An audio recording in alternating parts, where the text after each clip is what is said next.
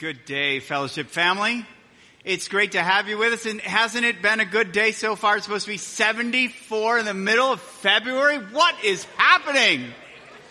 I'm all for this type of Kansas warming. It's great to have you with us. Thanks for taking some time. Hey, uh, before I begin, I want to just make you aware of a survey that all the elders have asked me to just tell you about because we want to listen. We want to hear what God is doing in your hearts as we redefine the term and the lifestyle called generosity. So many churches just measure generosity by, by what you do in here and what you give in here. And we're really, we really think God is larger than just our church. And so we want to hear what God is doing, not just in here, but outside of here and around uh, our lives. And so uh, this is a survey that will help us kind of get a grid on where you're at as a church family. And so it will really help us. How many of you have the app, the Fellowship Bible app? Put up those hands proudly. Yes. Okay. If you don't have this app, you need to download it, and you can download it now. It's called, just search FBC Topeka on either the App Store or the Google Play Store and you'll get the FBC app. And once you load that app, you'll just go over to that, that top or bottom little uh, menu area there to, to connect. And once you press connect, you'll get the fellowship survey. Just click on that and then you'll get a picture of my generosity story survey. And what we're really looking at in this, in this survey is the investment of your time, your energy, your finances, wherever you're at in that area. All of this is anonymous, so tell us where you're at, not where you want to be. Okay, you know how you'd make those, if you know you're known on this, you fill it out so that people will be impressed. No one's gonna be impressed. Just let us know, but be honest on it. And I really need every one of you to do it. So, how many of you will do it? How many of you don't want to do it, but you'll do it just because you like me? Thank you. Okay. Whatever your motive, I just need you to do this. We don't ask for this every week. This is something we do once or twice a year, but we really need to hear from you as we uh, develop a series on this. We need to know where you're at. Thank you for doing that. Another thing I just wanted to call your attention to is I do know that you have a red sticky note on your worship program, okay?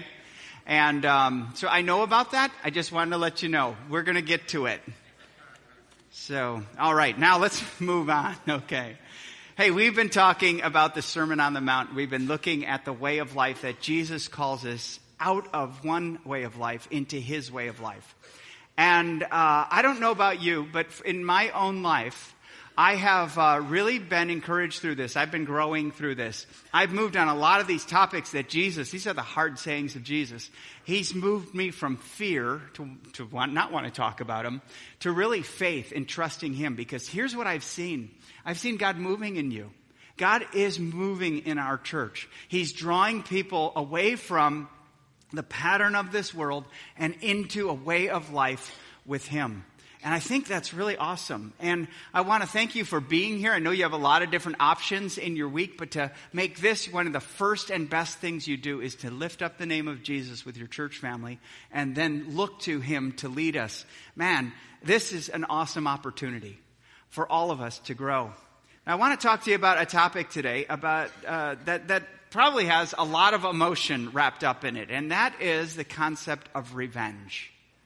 When someone wrongs you, when someone offends you, what's your response? Some of us are withholders.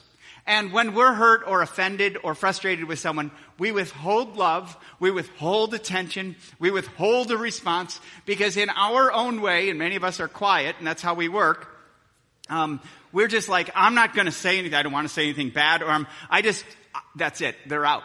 I'm just, I don't care about them anymore. And we, we disconnect from people, from problems, from conflict. How many of you are withholder? Okay? Others of us are people who are expressive. When we're hurt, when we're offended, we just take to the words, right? And, and we express with our language or we express on Facebook and all of us are like, did you just see what they wrote? And we're like, whoa, they're angry. Or uh, some of us even throw things, which isn't a great deal. But how many of you are an expresser? and would admit, admit it at church on a Sunday morning. Okay. So, what is it within us that when we get hurt, when we get offended, we want to get even? And I think there's a, there's a concept of justice in our hearts. There's a, con- uh, there's, there's a concept that we want to get back the wrong that was committed against us. Here's the problem with getting even getting even with others will always keep me at odds with God. And Jesus is going to show us that there's a better way than revenge.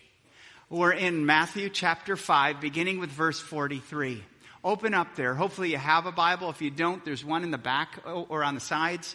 And uh, if you don't have a Bible at home, this is our gift to you. But if you do have a Bible, just leave it on your way out so, so, so we can give it to someone else.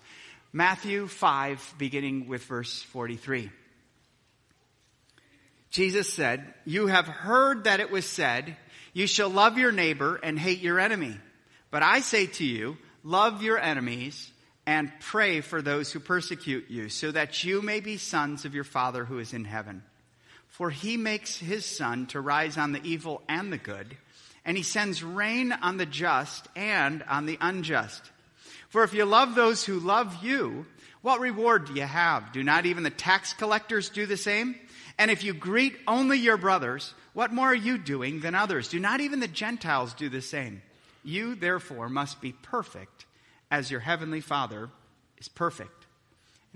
Jesus is saying this in between two great statements. One is you need to be perfect as your heavenly Father is perfect, and the other one is unless you have a righteousness, which is Matthew 5:20, unless you have a righteousness that exceeds that of the scribes and the Pharisees, you will never enter the kingdom of heaven. So between those two are a call out. Number 1, we need Jesus to give us his righteousness because we can't get it on our own. None of us Every one of us falls short of perfection. Uh, secondly, though, once we have the righteousness of God through Christ in our lives, we're called to actually reflect more of Jesus, to make our lives more about Jesus than about ourselves. And it's a way out of selfishness. It's a way out of the pattern of this world into His way. And, and it's a righteous, good, loving, authentic way to live. The key verse in here is verse 44. Jesus recrafts how we're to treat our enemies and those who persecute us. What do we do? Love your enemies and pray for those who persecute you. It's a hard saying, isn't it? Why did Jesus say this? Well, I believe he wants, he wants good. He wants good. And for the good of our heart, he calls us to love our enemies and pray for those who persecute us. Now, when you're angry with someone, when someone offends you, when someone takes something from you, it's really easy for your physical heart to kind of rise in blood pressure and, and heart rate, and you kind of get angry, and then your mind starts getting, you know, trying to process it. Why did they say that? What did I ever do to deserve that? And then, and then you start planning. How will I get, well, I'm not going to talk to them until they do this, this, and this. I'm not going to talk to them. We form the plan all that energy kind of weighs on our heart. But what about another heart? What about our spiritual heart, our relationship with God? Jesus will say, and we're going to look at this next week in Matthew 6 15. He says, But if you do not forgive others their trespasses, neither will your Father forgive your trespasses. That's a stark. What does he mean by that stark statement? The answer is if you're so bent on getting revenge that that you are out to get that other person and you're planning away, guess what it does? It clouds your mind, it clouds your heart to even see your need for forgiveness. I believe that every time you ask for forgiveness, it's good to just look inward and look for a repentant heart that looks to, to forgive as you've been forgiven. And, and if we're so bent on getting revenge, it weighs our heart down with God. Secondly, for the good of those around me. Did you realize that revenge leaks? If it's in your life, you show people how to get revenge by how you take revenge, especially if you've got little ones around the house. That's why if you're, you know, if your kid gets hauled into the principal's office for saying a word and the kid goes, well, my dad said that word at home. And you're like, whoa, sorry about, yeah, it affects those people around you. Anger, leaks. Uh, Romans, in, in Romans chapter 12, Paul says this Repay no one evil for evil, but give thought to do what is honorable in the sight of all. If possible, so far as it depends on you, live peaceably with all. The key operative there is all, in the sight of all, and live peaceably with all. That means everyone. Everyone. People you like, people you don't like. We're called to live in an honorable way and in a peaceful way with all. I was uh, in a car with uh, some friends, and we were headed to Kansas City, and we were headed right, going right uh, on eastbound on Highway 70, just about to hit the downtown area, and there was the slow person in the left lane. You know who I'm talking about? Okay, just so that everybody knows, Christians who are driving slower, we always go in the right lane, right? Because we're always observant to people around us and we understand someone needs to get to work faster. So we move over and we go, bless you as you go to work, okay? This person did not change. And so we were kind of going, well, what's going on here? And in this case, it was a woman. It's not always a woman, okay? But we no sooner said, boy, I wish she would get over when this guy just came screaming down the right side of us. And he came in and he saw the loop and he took it and he, you could just see the car jamming on the accelerator and he swerved over and he smashed the front of her car because he turned too early. And that pushed her car into the concrete median and the other side of her car was just all scraped up and everything goes slow motion and we can't believe what's happening. And, and then he took off even further. And I said, get him! And we were all elders, and I didn't think that would be good, you know, vigilantes of justice on the front page of the Topeka Capital Journal. When you drive with rage, when you drive with revenge, it affects everyone around you. When you live with that, think about all the lives you bump up on next to all the lives you do damage with, and then you just breathe, you go fast because people, that's, that's where people are at. The good of those around us, for the good of my heart, for the good of those around me, for the good even of our enemy. This is where Jesus makes the difference. He asks us to think about his perspective. He asks us to think about what he's doing in their lives. I love Romans 12. Paul ought to know, right? He was once someone who persecuted the church. So he was one that we were called to perse- pray for those who persecute you. He says this, Beloved, never avenge yourselves, but leave it to the wrath of God. For it is written, by the way, vengeance is mine. I will repay, says the Lord. Boy, I needed to hear that. Because when I take out revenge, what am I doing? I am stepping into the shoes of God. Those are pretty big shoes to fill. I'm saying when I take act out in revenge, I could do this better than God. And you know what? No one does better. No one does better in loving people, in forgiving people, in judging people, in being righteous, in being holy than God Himself. And God is at work, even in our enemies. We need to realize that the difference, the difference a Christian makes is with not necessarily people who agree with them or, or uh, believe everything they believe. The difference of a follower of Jesus is how they handle themselves when someone doesn't agree with them, when someone does rub up, rub up against them and offends them. We're called to be people of peace. We're called to be people who restore with our enemies, who pray for those who persecute us. But then there's also the good of society. Matthew 5, verses 45, Jesus says this He, being God, makes the sun to rise on the evil and on the good, and He sends rain on the just and on the just. Did you ever think of it that way? Sometimes, as a follower of Jesus, I think, man, Jesus, just thank you for this beautiful day. This is all for me. Thank you. I'm so thankful for it.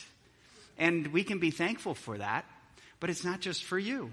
We have a good God. He's good to those who are following him, and he's good to those who are not following him. He's good to those who believe in him, and he's good to those who don't believe in him. And he does this to show even people when they don't open up the word, when they look around, especially on a 74 degree day in February, we've got a good God. Now, if it were snowing, I wouldn't have used this illustration. but today we can say it's a good day. And God is good. And so we're called to be people who think about our, the world we're in right now and make a positive difference. And the one way, a key way that's transformative in our lives is how we handle ourselves when we're offended.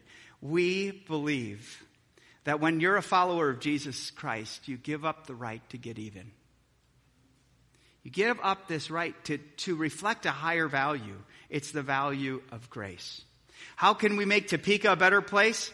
It's how we handle ourselves when we're disappointed or hurt by each other.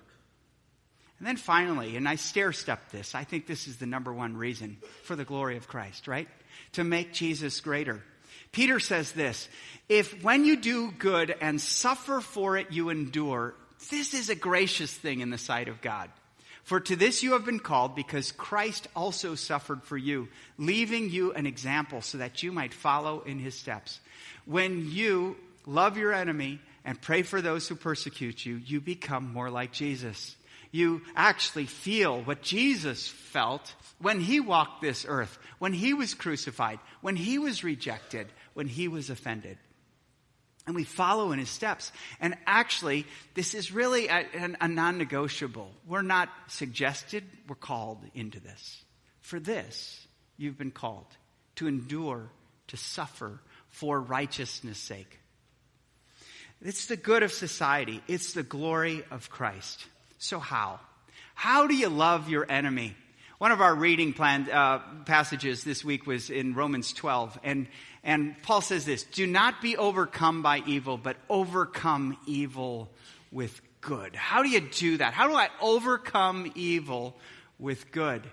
Well, let me give you a quick illustration. You have, you have, and the word that I'm going to use is grace. This is a grace word we're so thankful for. Remember that sticky note I put on your worship program? Take that out right now. Everyone get one of these, put it right in front of you. Here's what I want you to do with it I want you to write your name. If I were to do this, I'd just put Joe, okay? That's my name. So write your name on the front of it. Because here's what I want you to think about when it comes to grace. Before you think about getting even, before you think about that person who you who offended you, who hurt you, who took something from you, I want you to just think about where did you stand with God? Because without Jesus, Paul develops this argument in Ephesians chapter 2. This is how he describes who we all were without Jesus. We were, we were dead in our trespasses and sin. We were enemies of God. We were following the course of this world. We lived in the passions of the flesh, carrying out the desires of the body and our minds. And we're by nature, this is the big thing, we were children of wrath it's kind of like Paul saying, You, your name was on God's list to give wrath. But now we have righteousness. Something happened, right? Something happened. We were once the recipients of God's judgment, of God's wrath, but something changed. We were once enemies of God. But now we're his children. What happened? Was it something we did? No. Look at the next verse. Ephesians chapter 2, verses 4 and 5 says this. But God. Everything I have is because there was my life, but God decided to go on a different route. Uh, my life was accountable to a righteous, holy God but God, being rich in mercy because of his great love with which he loved us, even when we were dead to him, even in our trespasses, God made us alive together with Christ. For, for grace you have been saved. Here's what I want you to do right under your name, but God. Everything you have is because God gave it to you. You once were his target for wrath, but now you have his righteousness. You were once an alien, rejected. Now you're accepted as heirs, sons in the royal family because of God. Everything we have is because God moved us from an enemy to his children. That's what grace is what you have. None of us deserve it, but all of us can have it because of, of the work and the person of Jesus Christ in our lives. Here's what I want you to do with this. I want you to put this in a place where you're most likely this week going to be angry or offended. Some of you watch news and you get ticked off about what's happening, put it on the television. Joe, but God. Yeah. So when you're about to react, when you're about to act out, you'll be reminded you are a person who God has given grace. If you are a rage warrior in your car or motorcycle, and we know we have some of those around here, put this on your dashboard. So it reminds you of that. If you're pr- struggling with a spouse, just put it right on their forehead. Before your kids go off to school, pat them on the back with it, you know? What's your mom's doing with but God on there? Yeah, well, it's how we're loving our kids today. No. Use this. Put this in a place that it will remind you of where you stand with it. Your standing with God is not related to your works. It's related to His grace. And it's that grace that you received that will teach you how to respond to those who offend you those who are your enemies, those who persecute you. So we have the motivation of grace, but we also have a plan, and it's a peace plan. Remember going back to this verse? If possible, so far as it depends on you. And I like that because there's things that don't depend on me, and it's usually others' reactions, it's others' responses. But what I can depend on, what I can trust, what I can take that step out in faith, I can control, which is me, I'm called to live at peace with all. Lee Strobel did a message on this very passage, and I heard it several years ago, and I loved how, how he used an acronym in the word peace. And it helps me pursue a plan with someone I'm struggling with. And so each one of those letters in the word peace has a word attached to it. The first one, the P of peace, is pray for them.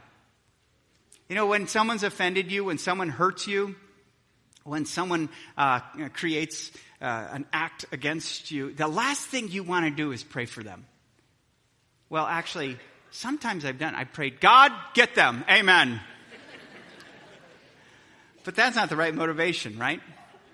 Um, pray for them a prayer you would like someone to pray for you who's at odds with you. God, I am struggling with this person. But you've given me grace. Give me grace. I need more of your grace. I need more of your love for this person. They are a difficult person to love right now. Lord, bless their family. Bless the work of their hands wherever they're working today. Bless their life. Show them a greater picture of you. Be very careful you're not trying to get revenge in your prayer. And bless them through that. It says in Matthew 5:44 again, love your enemies and pray for those who persecute you. Why did why does Jesus call us into that? Because prayer, prayer is powerful.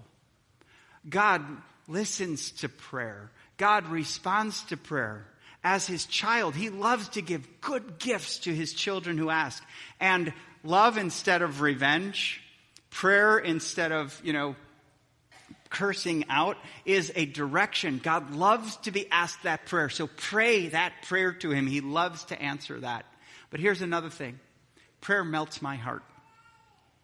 With people I'm angry with, the more I pray for them, the more my heart melts with them. You want to keep someone your enemy? Don't pray for them. you want to start? You want to do a behind the scene act that makes a huge transformation in your life and in theirs. It melts your heart. And I believe in God that He melts their heart through prayer. Pray. Secondly, empathize with them. Empathy, uh, as, as James says, uh, when it comes to uh, uh, using your tongue, and sometimes we can say a sharp word when we're offended and get revenge with our words. But James says in James 3 9 about the tongue, he says, With our tongues we bless our Lord and Father, and with it we curse people who are made in the likeness of God. That last phrase I want to kind of develop here, because everyone is made in the likeness of God everyone people who are like you and people who are not like you. From God's perspective, we are made in the likeness or the image of God with worth, with dignity, with value, with significance. Think about the issues they're going on in their lives right now.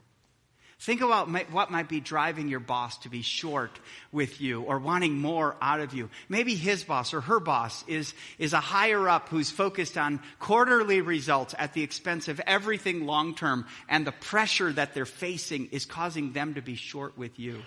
Well, maybe something's happening in the background of your child that's causing you to be really frustrated, but you don't know about yet. What, what questions can you ask to find out where they're at? To understand why they're acting like this. You don't know. I didn't know what just happened in the life of that slow driving left lane driver in front of us. Maybe she just had huge news that put her through shock and she was just trying to make it through her day. But when we empathize, it's something that happens even in our minds. Our minds redirect the focus. Before, if I'm angry at someone, want to get even, I think the worst of them. I want the worst for them. I'm writing a story, and it's usually where they're the villain and I'm the victim. And that's all negative processing going off that. People are made in the image of God. They're not, we're not here to think the worst of them. We're called in to empathize and to treat them with worth and dignity, even our enemies, even those who are out to get us. And then the A is to act first. What I think about this is, is that it's, it's, it's the person who resolves to be first to resolve the conflict, not the last. Especially if you're a withholder, hear me on this. Because the withholder says, until they do this, and then that, and then that, and, and then this, and it's always usually more than the original offense, until they do that, I'm not talking to them, I don't need them, I don't care about them. And we're called to act we're called to act. Look again, Romans 12, 14. Bless. Bless those who persecute you. Bless, there's that word again, and do not curse them. I think that's really good for us to hear. We're called not to be the last to respond, but the first to respond. A while back, I heard of how uh, someone, a pastor here in town, uh, criticized me. And it had to do with an idea that I was sharing for outreach that a whole bunch of churches could be involved in. And uh, he said it behind my back, but he said it to someone else who quoted him and misquoted him. And it came to me. And the first thought I had was, man, I was hurt. And then I got angry. And then I even went competitive with it. I went, okay, well, who are they? That doesn't matter. We don't need them. Let's just move on. And as I spent some time in prayer and I spent some time in God's Word, I just had to, I had to, God kind of gave my own preaching to me. And you may not realize this, but every week when I preach to you, I'm preaching to myself. So God said, You really believe this stuff about the church in Topeka, don't you? You really believe that it's not just Fellowship Bible Church in Topeka, that it's all the churches who who preach the scriptures and believe the gospel and call people to Christ. That's the church. It's not a church, it's the church. That when God looks down from heaven, he sees everyone who calls on his name in Topeka. It's not just us. So if that's true, Joe, he's your brother. And if that's true, he's your co laborer in Christ. If that's true, this should not divide you. Go to him. So I went to him and I said, Hey, I heard this. And um, I was kind of hurt by it. And that's why I'm here. Because you're my brother. We serve the same church in Topeka. And I don't want this to divide us. And he looked down. He said, Yeah, I did say that. And here's why. The way you presented that thing, it sounded like it was your deal or your, your idea or it was the highway. And you presented with so much passion, I realized I had to go back. I had to convince a group of elders who probably weren't really excited about this. And I, and I was going to be the one I felt I had to push this through. There's so much pressure. I just got fed up and I didn't want to do it. I said, man, I am so sorry I presented it in such a way that communicated that to you. And it actually taught me about how I share an idea. And it actually encouraged me, I mean, through that time, and, and I forgave him, he forgave me. We, we, we became brothers through this. We became better friends through this. Uh, we bless that church. We're in loads of partnerships with that church. And it's been a great joy. But it required me to act first. Because if I wouldn't, I would have built the story, and that church would have been the villain story, right? God had far too much to teach me. It even humbled me. And right now, I don't present a lot of ideas to other churches. I listen for other churches to come and bring an idea that we can be a part of as we have loads of different partnerships in the city with different ministries. But it required me to act first. What might it look like for you to act first? At the earliest time, for you to resolve with someone who's offended you. What do you have to lose? Here's what you have to lose revenge, selfishness, hurt, brokenness, competition, anger, animosity. You have all that to lose. Don't you want to lose those things? Be the person who acts first. And then C, confess your part. Confess your part. Again, I love James 5:16. Therefore confess your sins one to another and pray for one another that you may be healed. There is a value when we are confessing to each other. Instead, the, the pattern of this world is look at me, look at my awesome kids, look at my awesome car, look at my new house, look at my new kitchen, look at my new flooring. We do that all on our posts, don't we? But what about if we confess? See, nothing breaks down the, the urge to get revenge than someone says this I'm sorry.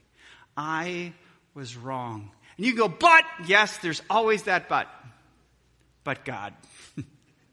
but God in your life. And, I, you know, in every marriage, there's always, there's always that act committed by one that takes the marriage over the waterfall. But before that act, there's a whole bunch of little actions. And I know it in my own marriage. I'm responsible for my part. And something changes the heart of my spouse when I say, I'm sorry, I was insensitive, I was not, I didn't listen to you. I didn't, I didn't value your words or your, your time with me. That makes a huge difference. Before I went to seminary, my brother took me on a fishing trip, trip all the way up to the Arctic Circle. And um, it was so far north that the sun never set in the middle of the summer, if you know what I'm talking about. And so we were up there, and I, we went with two of his friends, and they were believers. They were a lot of fun to be with, and we were there for a whole week and we'd spend the whole day fishing. We were catching fish like crazy. And then one night, as uh, it got quiet, we were in this small little cabin, and uh, at at night, I heard them talking on the other room, and this is what I thought I heard. Why is Joe going into going to be a pastor? He's the last guy I think could make it in ministry. And when I heard that, I put my ear up to that little thin wall. And all I heard was, yep, yep. And then it went, they went to bed. And I was really, I got hurt and I was angry and I was praying that they wouldn't catch fish the next day. And I was, you know, the next morning I withheld love. There was this place open around the table next to them and I went to the other area. You're not going to get me today. You know, I did that kind of thing and, and I wasn't as joyful around them. I didn't laugh at their jokes a whole lot and I kept it with me until we got on the plane, right before we got on the plane to go back home. And I said, Hey man, um, I heard what you said about me three nights ago and it's really bothered me.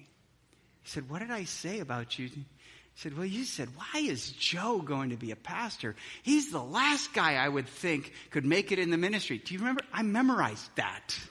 I'm, why? Because I kept saying it to myself. Okay?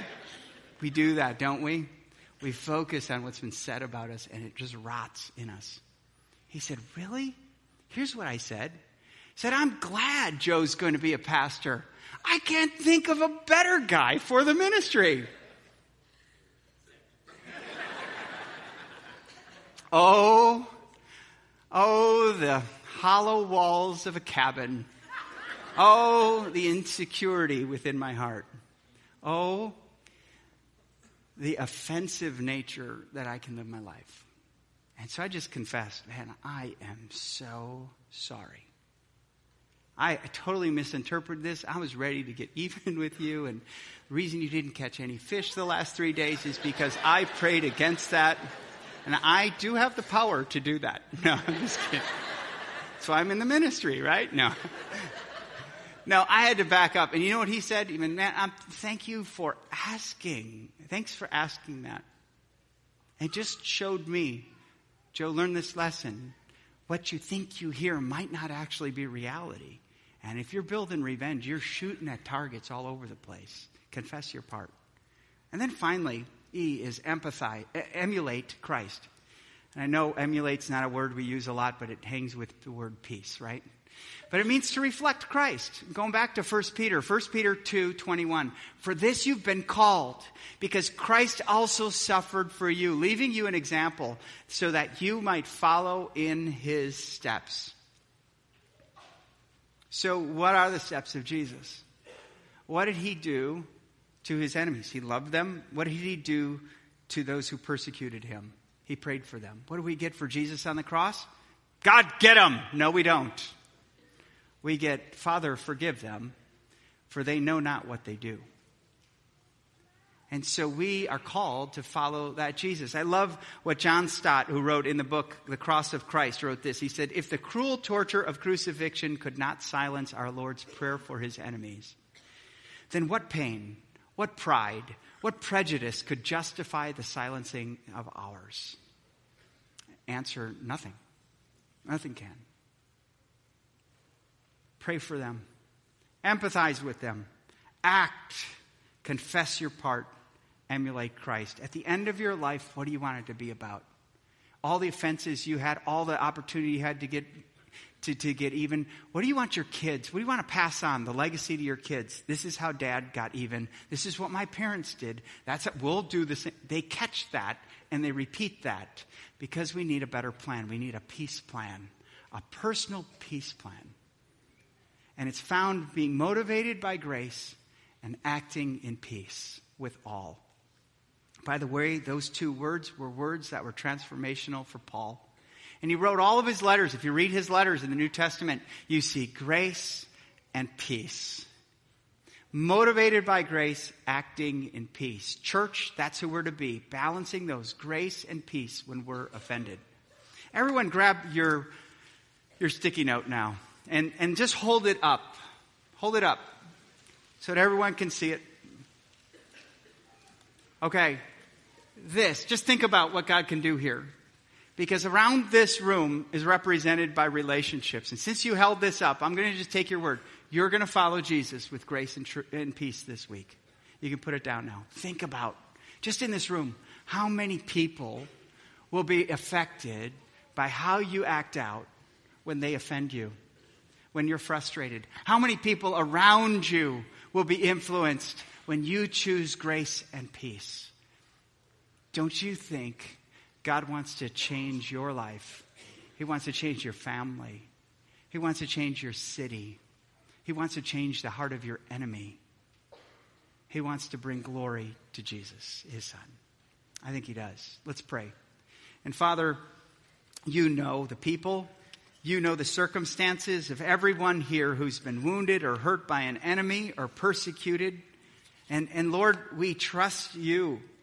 We thank you that in our own lives, you did not keep us children of wrath, but we have been children of righteousness through Jesus Christ.